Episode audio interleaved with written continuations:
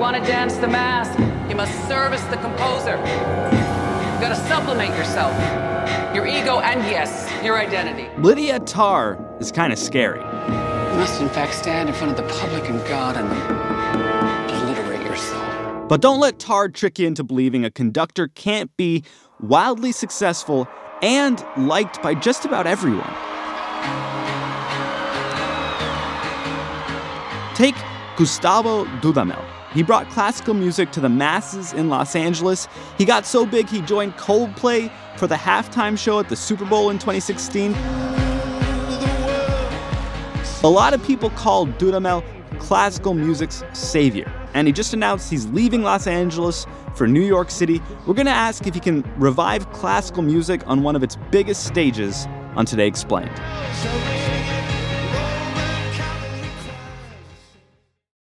Support for Today Explained comes from BetterHelp. We'd all like to find an extra hour every day for the things that really matter.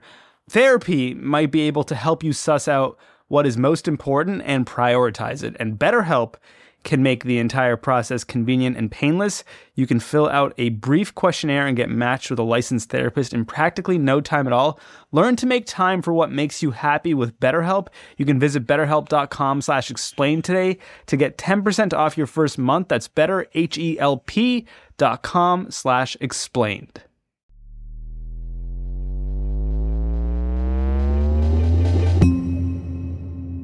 Today explained, Sean Rameswaram we're going to tell you the story of a rock star maestro today. And to do it, we reached out to Ted Braun because Ted just made a documentary about Gustavo Dudamel. He's a person who creates a very big tent for listeners in which people with a lot of interests from a lot of different backgrounds, with a lot of different ideas about what orchestras play and ought to play, can come and gather he he's a force that unites people and brings them together. And I think, in large measure, because he believes that music has that capacity, that it's not for elites or groups of a specific sort, but for everybody. Tell us his story. Where does it begin? He is the son of a salsa trombone player. Uh, he grew up in the town of Barquisimeto in Venezuela and was fortunate to have come into the world at a time that a music education program had just taken hold in Venezuela, a program called El Sistema. And that translates to literally the system? Literally to the system. Instruments and teachers for any child anywhere in the country, regardless of their ability to pay. But it's not just about music, it's unashamed social engineering keeping kids off the streets and away from drugs and gangs. You learn in groups rather than with an individual teacher. As soon as you have contact with people who are learning alongside you, but ahead of you, you start working with them so that students very quickly become mentors and teachers to the new students who are coming in. And this creates a very strong bond and sense of community. I'm a result of a program. You know, my, my education is coming from playing in the orchestra since the very beginning and having the opportunities to interact with other children and learn together. So that action for me that I understand because I was inside of that is very powerful. How does Gustavo Dudamel do in this program, El Sistema? He crushes it. As a little kid, he wanted to play the trombone, but his arms were too short. So they suggested the violin. Rough. But we're talking here about a world class conductor. How does he make that shift from failed trombonist to successful violinist to conductor? He makes that shift by complete accident. He was in the violin section of his youth orchestra in Barquisimeto. I was there. The conductor didn't arrive. I started as a game with the orchestra to conduct them. And suddenly, everything became serious. and so the story goes the conductor arrived and watched what was happening and thought, maybe we ought to encourage this as more than an accidental incident. Um, maybe we ought to talk about you studying conducting and and that was how it began and very quickly and we're talking I think he was 12 or 13 at the time very quickly he he showed a real aptitude for it and he's so good that he jumps from Venezuela to Los Angeles? By way of Sweden. okay. He won a very important conducting competition in his, I think, late teens or early 20s. And at that time, the conductor of the National Youth Orchestra of Venezuela. That brought him to a lot of people's attention, including the music director of the LA Phil at the time, Esa-Pekka Salonen, who who said to the CEO of the Phil at the time, Deborah Borda, he said, I've just seen a conducting animal. I remember I was in college, maybe finishing up college around the time his conductorship was announced. And I just remember the marketing. You know, you were seeing a conductor all over the town and it was like 50% hair. Aside from the hair, the first thing you might notice about Gustavo Dudamel is the joy. There was a lot of hair. There still is, a little less, but yeah. Ain't that how it goes? And, and beyond the hair, you could tell that they were really sort of announcing the arrival of a new star to a city of stars.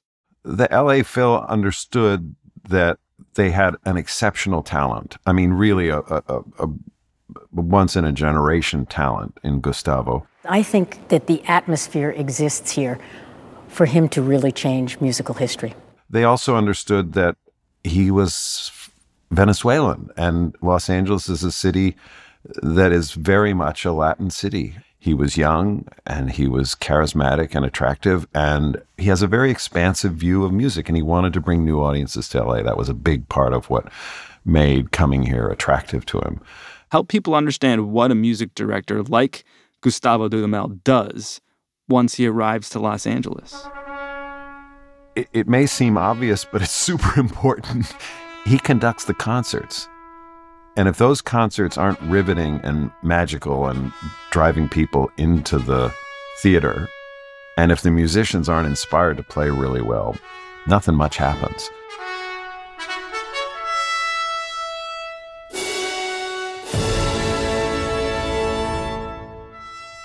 Second of all, he's the one who determines the programs, the repertoire, what pieces are going to be played in which concerts over the course of you know an entire season and he plans that out years in advance. He's also responsible for deciding who the new members of the orchestra are going to be. And they also become the public face of the institution. And, uh, and to the extent that the institution, the LA Phil, was very interested in this, is interested in new endeavors and reaching out in new different ways, they can lead that and determine those directions. So those are those are some of the things that a music director does. So what does Dudamel do that is different? He came to LA with this profound experience of music's transformative capacity for young people and a desire to expand upon what was already in this city in the way of music education for youth and reach underserved communities, give opportunities kids who would not otherwise have it, and make that a part of the city's life and a part of the life of the LA Phil. And he galvanized all of that and spearheaded it and helped give it a home. It's such an important thing for young artists to have a good space where to build their dreams and to be inspired because the spaces inspire us. There's now a, a center in Inglewood, the Beckmen Center, in a building designed by Frank Gehry, where kids from around the city who would otherwise never have had access to instruments or teachers or fellow musicians or audiences to perform now play and now have a home. And that institution, the Youth Orchestra of LA, YOLA, wouldn't be here if it weren't for Gustavo. He and I had a conversation before the before we started making the film and he said, Ted, at this point in my life, I know pretty well how to conduct. For me, the big question is why? Why play this particular piece of music at this particular moment? And in that way that is kind of ineffable, has a sense of the times, a sense of the zeitgeist. And even though he's planning programs years in ahead, somehow they land at a moment that is resonant he also has an incredible gift for analogy. Most of the communication in a between a conductor and orchestra is nonverbal. It's it's movements, it's shake of the head, a lift of the eyebrow.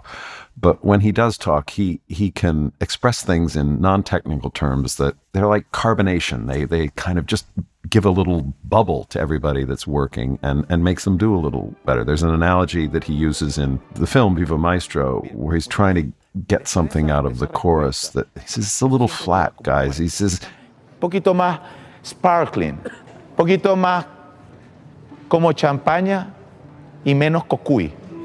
Okay. more like champagne, less like moonshine.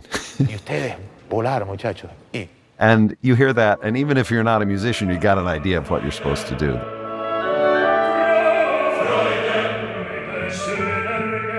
He's got an idea of music that isn't isn't aspirational. It's something that he inhabits. It's something that he lives. He listens to and enjoys and plays all kinds of music and has since he's a kid. So it's natural for him to program a Hollywood Bowl concert with Billie Eilish. Some information's not for sharing.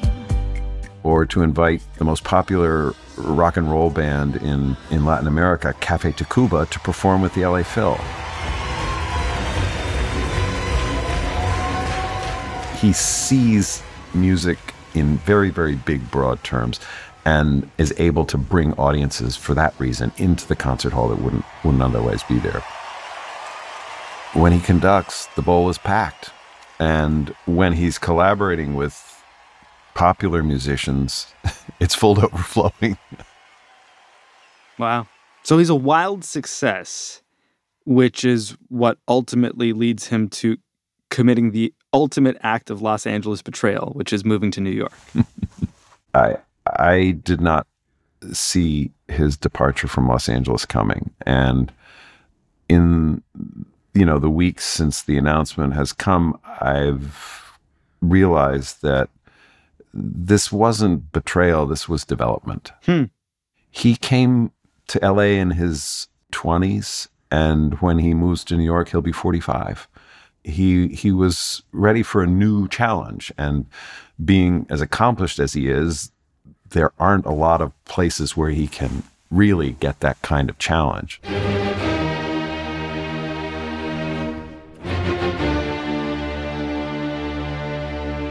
He says something in in our film about rehearsing Beethoven's Fifth. He said, "Comfort is not good." tension is good. And I think that is the secret of the spirit of this piece. And I think that's true of an artistic life. I think comfort is not good. You you need tension, you need the challenge, you need that little bit of uncertainty, that that new test of your abilities. A little new tension, I think, is a spark for him.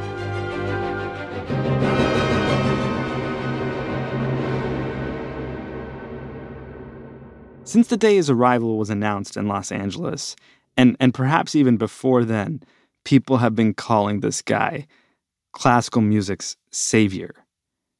Has he ever shown signs of bearing that weight on his shoulders? No, because I think he's wise enough to know that he's not got that responsibility. That's something that some other people have put upon him. And he has a very clear idea of what he can do and a great deal of confidence in that and a desire to grow and change. But no, he, he sees the world for what it is and he knows that classical music has to evolve. But he, he said something funny to me. He said, even the word doesn't work anymore. We have to come up with a new term. He said, when I talk to young people about classics, they're talking about the Stones and the Beatles and the Beach Boys. He says we we need a new we need a new word. so yeah, he's aware that in order to remain a vital presence and not simply a museum experience, there needs to be renewal and evolution, and that in his case that involves rethinking the kind of music we play, the kind of audiences we want to attract, and the kinds of musicians we're recruiting and bringing into the orchestra.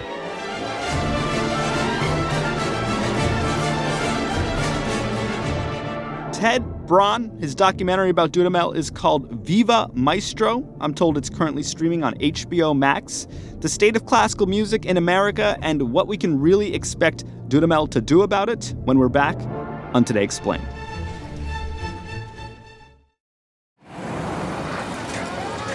Fox Creative.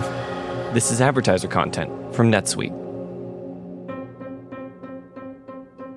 I've never worked in media before, and it's really fun to see deals come through, especially when we signed with MKBHD and the Waveform podcast. That was one of my favorite shows on YouTube, and I've loved that we've partnered with him. I'm Christina Ho Rodriguez, and I am a senior manager of revenue accounting at Vox Media. At Vox, I'm not so siloed in my own revenue accounting department. I'm getting to see the big picture of, of what the company is working on.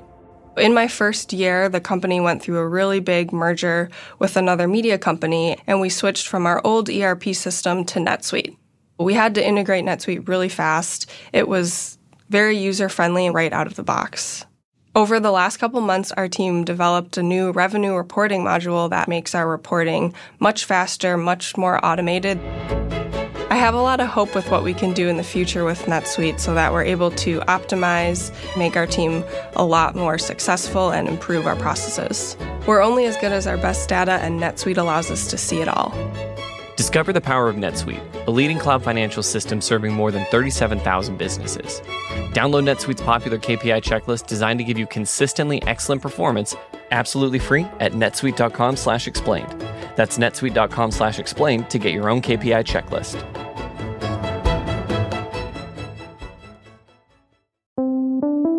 Support for this episode of Today Explained comes from the Wondery podcast WikiHole. Do you know when Crystal Pepsi was discontinued or what was in Al Capone's vault? Did you know he had a vault?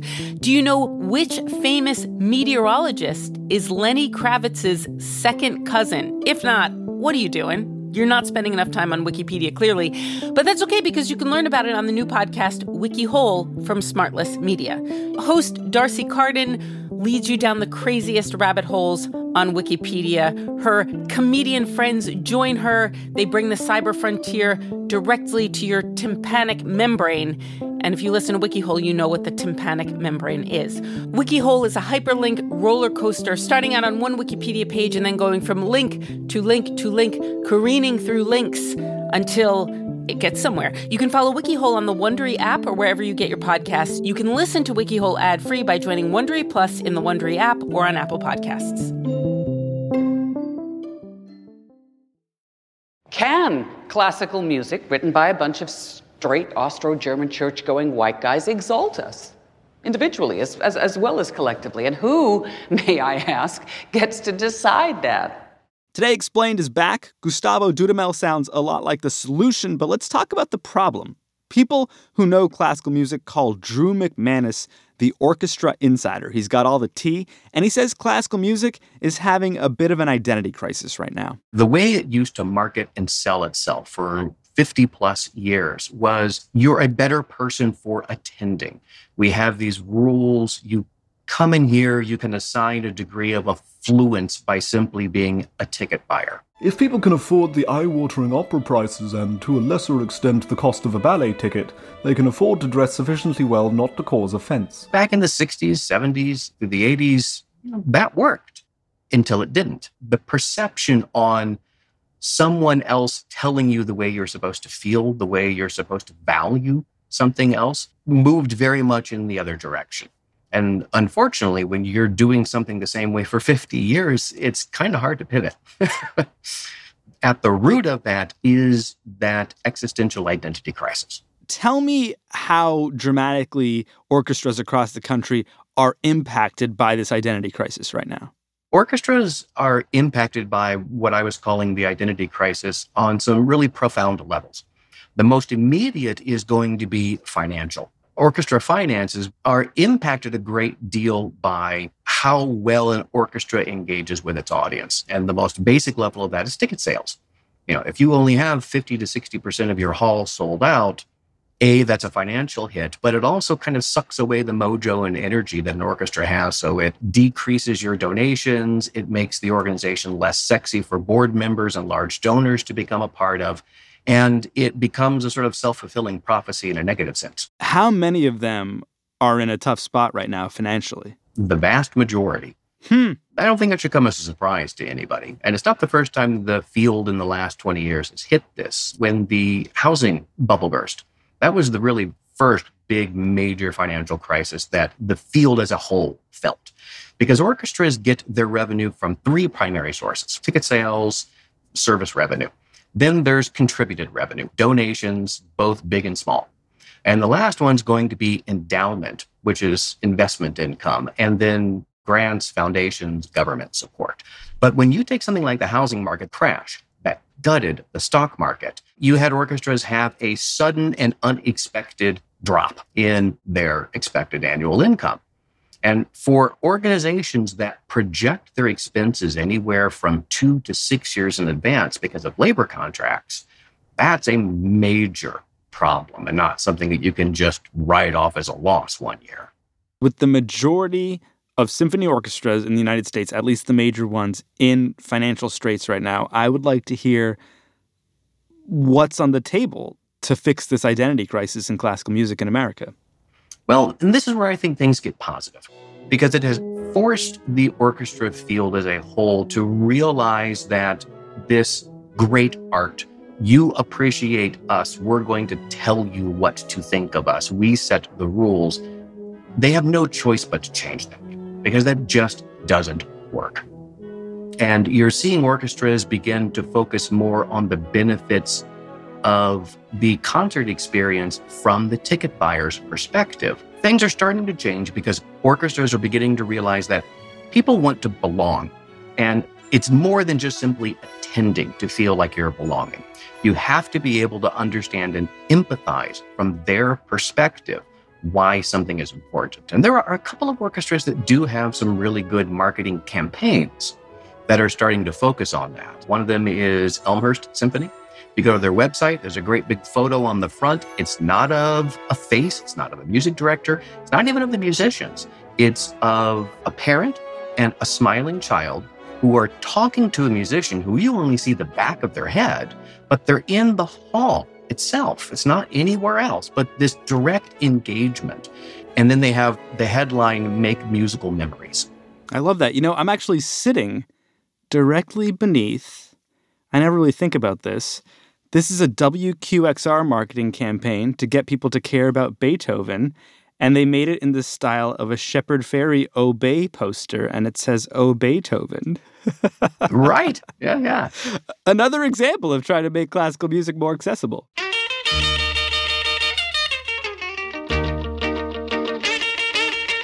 How does this relate to programming, Drew? I, I, I can't help but notice that uh, the Baltimore Symphony Orchestra, which is close to my home here in D.C., or or the L.A. Philharmonic, which uh, is is where my mom lives. They seem to be doing more, you know, live scoring of movies. I think maybe they both had Home Alones this year, where you could go enjoy the score while watching the movie live.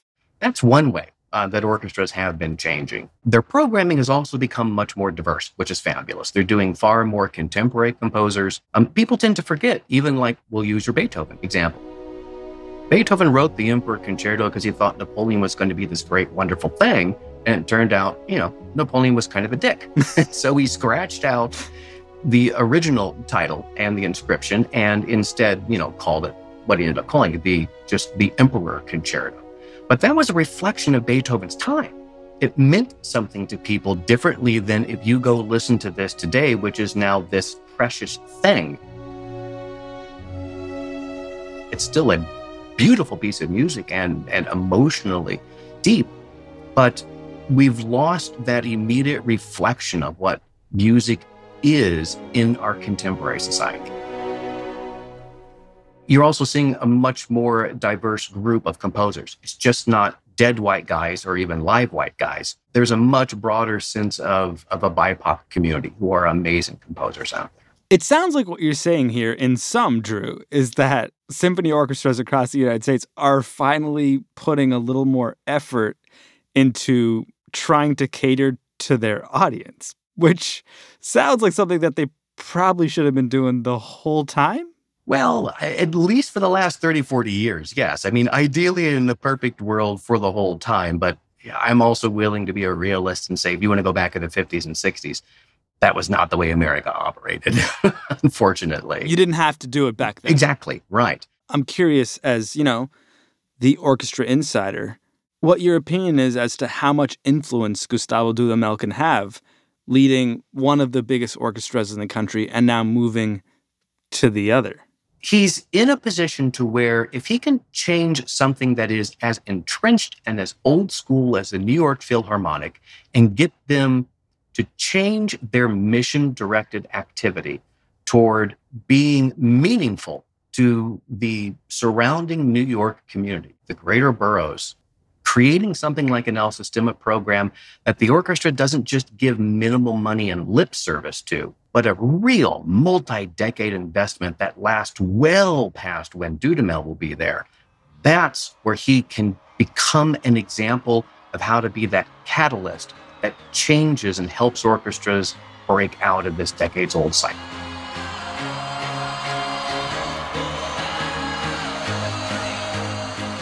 Drew McManus, Orchestra Insider. He's an orchestra consultant based in Chicago, and he hasn't seen Tar, doesn't want to, believe it or not.